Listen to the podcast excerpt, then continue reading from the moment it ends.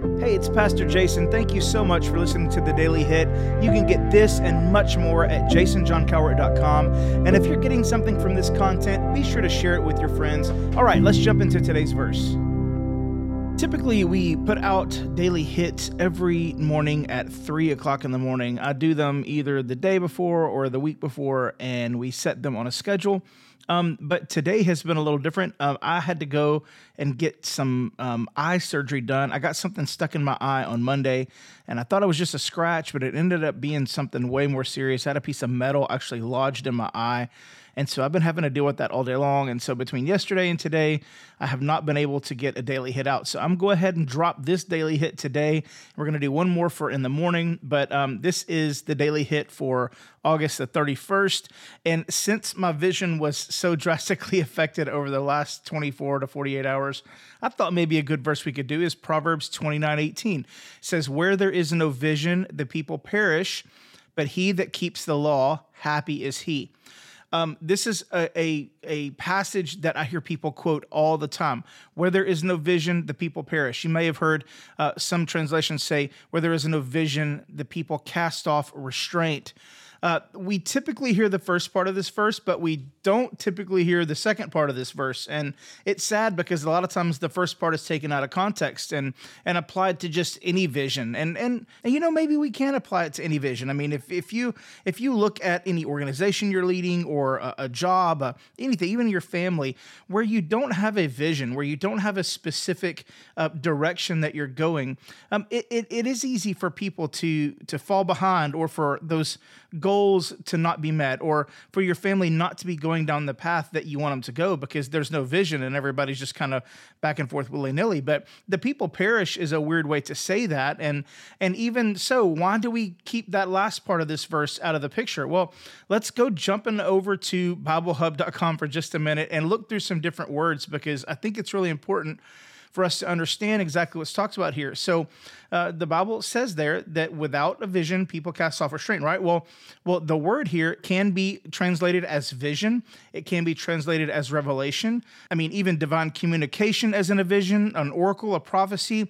Uh, but in this specific section, we see that it's very akin to the idea from Habakkuk 2 and 2, where it says that we write down the vision, make it plain. So, so we're talking about not just any random willy-nilly vision, but we're talking specifically about divine communication from God. We're talking about the word here.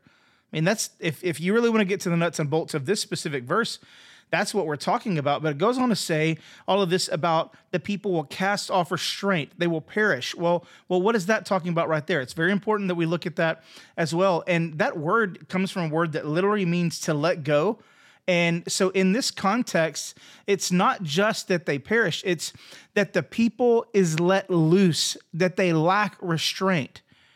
Now, if we if we take those two and we understand that where there is no revelation, the people cast off restraint, all of a sudden now it makes sense why that second part is there. But he that keeps the law, happy is he. Why, why is he happy? It's because the revelation is understood. He understands the law. He understands what God has said to do. And because he understands what God told him to do, he won't perish, he won't cast off restraint, but he'll find happiness. That's that's what this verse is talking about. You can even fast forward to Habakkuk 2 2, where it talks about making the vision plain uh, so that those who read it can run with it. Well, it's really the same type of situation here. If you can understand what God's trying to tell you through the law, you can fully and totally embrace who Jesus Christ is and the power of grace that we find in the New Testament.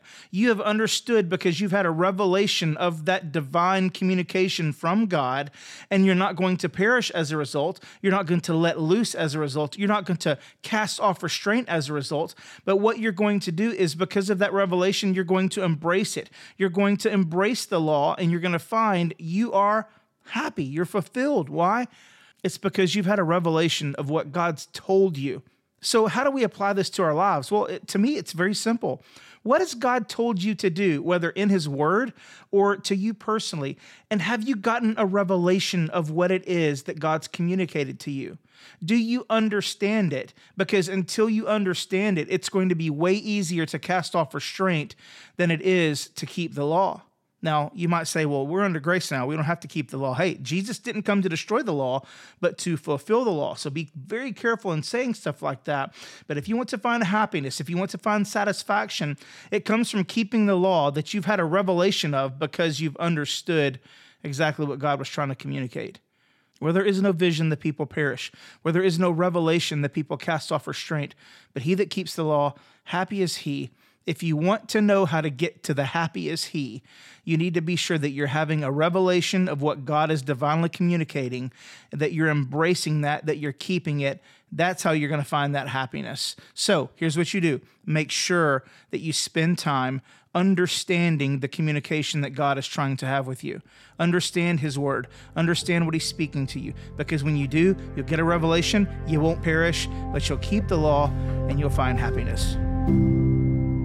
Thank you so much for listening today. If you have any questions or comments, maybe a verse recommendation, I'd love to hear those. Or if you want to financially support this podcast, visit jasonjohncowart.com. And if you're in the Northeast Houston area and you're looking for a great church home, we'd love to have you at Freedom. Visit freedomdl.com for more information.